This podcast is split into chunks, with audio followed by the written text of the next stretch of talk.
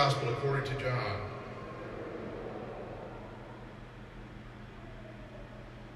John the Baptist saw Jesus coming toward him and said, "Behold, the Lamb of God, who takes away the sin of the world.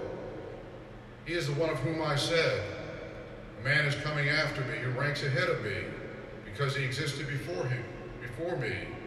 I did not know him, but the reason why I came baptizing with water was that he might be made known to Israel."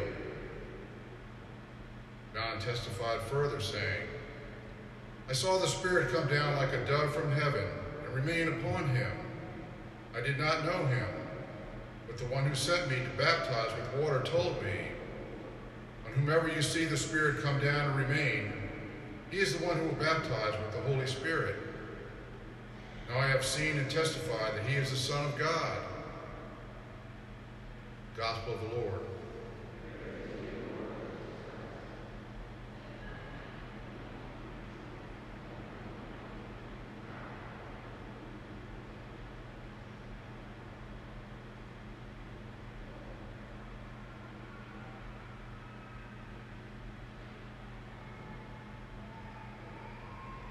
And for the first 1,000 years of Christianity, every Christian in the world believed that the bread and wine consecrated at Mass became the body and blood, soul, and divinity of Jesus Christ. This is the doctrine called the real presence of Christ in the Eucharist. In fact, it wasn't until 1050 AD that a theologian named Baranger of Tours expressed any doubt in the real presence.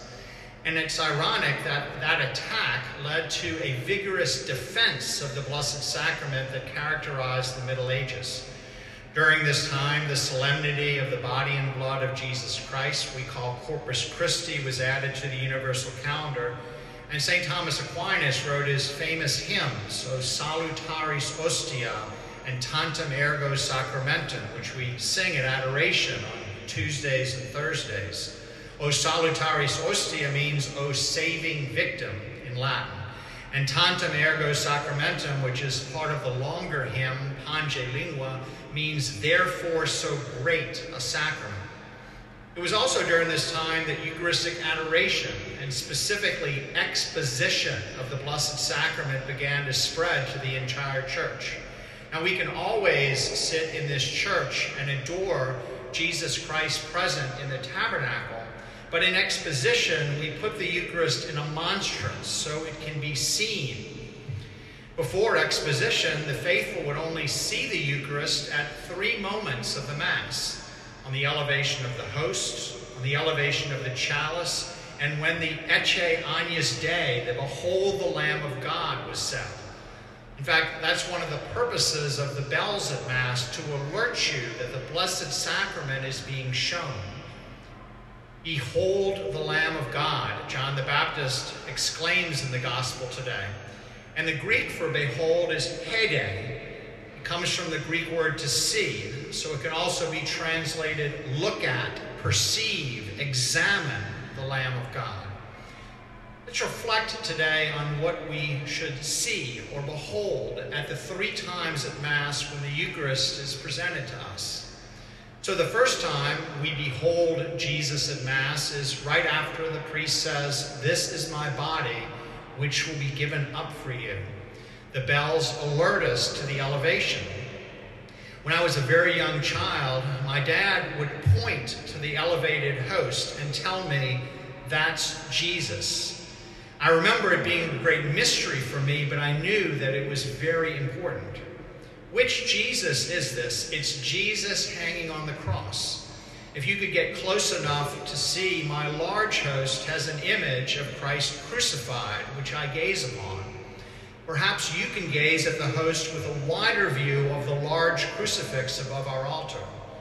This is Jesus, the creator of the universe, who willingly died with his arms outstretched for us. It's a representation of the fullness of love, for greater love has no man than to die for his friends.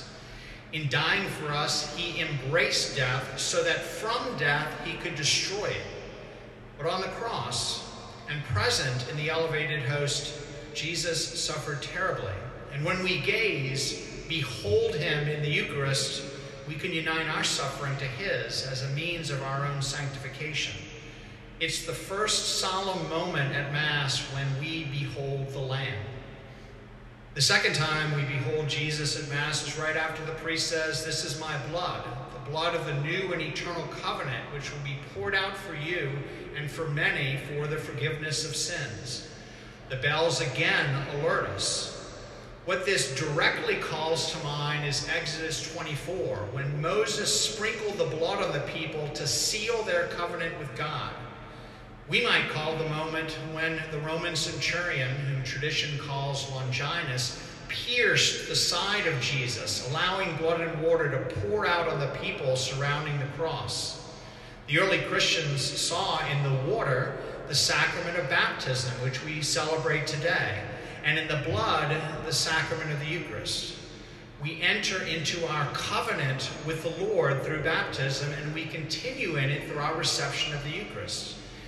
We might also see in the elevated chalice the Holy Grail, the chalice that Jesus used at the Last Supper, and the chalice that tradition has that Joseph Arimathea collected the blood of Jesus as it poured from his side, a scene so often portrayed in medieval art. And then the third time we behold Jesus at Mass, you are alerted by my saying, "Behold the Lamb of God. Behold him who takes away the sins of the world. Blessed are those called to the supper of the Lamb." In this exclamation, we are reminded of the Paschal Lamb that the Jewish people killed in the evening twilight so they could escape their slavery in Egypt. And it is this to which John the Baptist is referring in the Gospel today. There is a difference. In ritualistic slaughter in Jewish law, the throat of the animal was always slit so that the blood would come out. Consuming blood was not permitted under the law because the life of the animal was in the blood. But instead, Jesus commanded us to drink his blood, which is fully present in both species of the Blessed Sacrament. Why?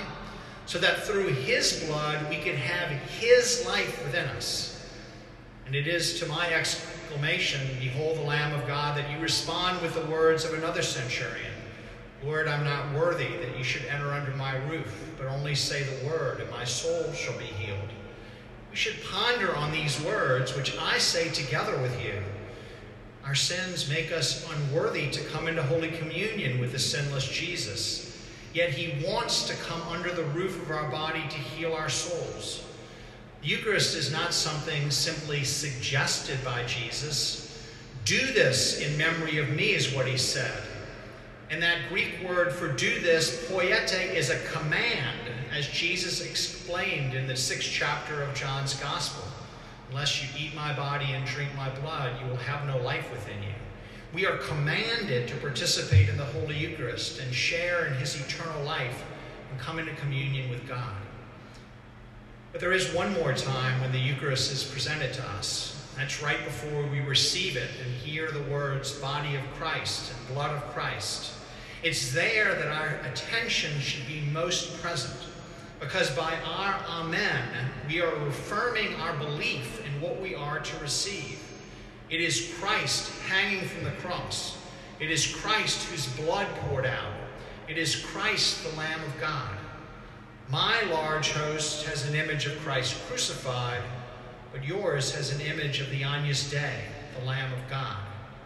John the Baptist exclaimed, "Behold the Lamb of God," to proclaim the presence of the God made man 2,000 years ago. We exclaim it at Mass to make known his presence to us today.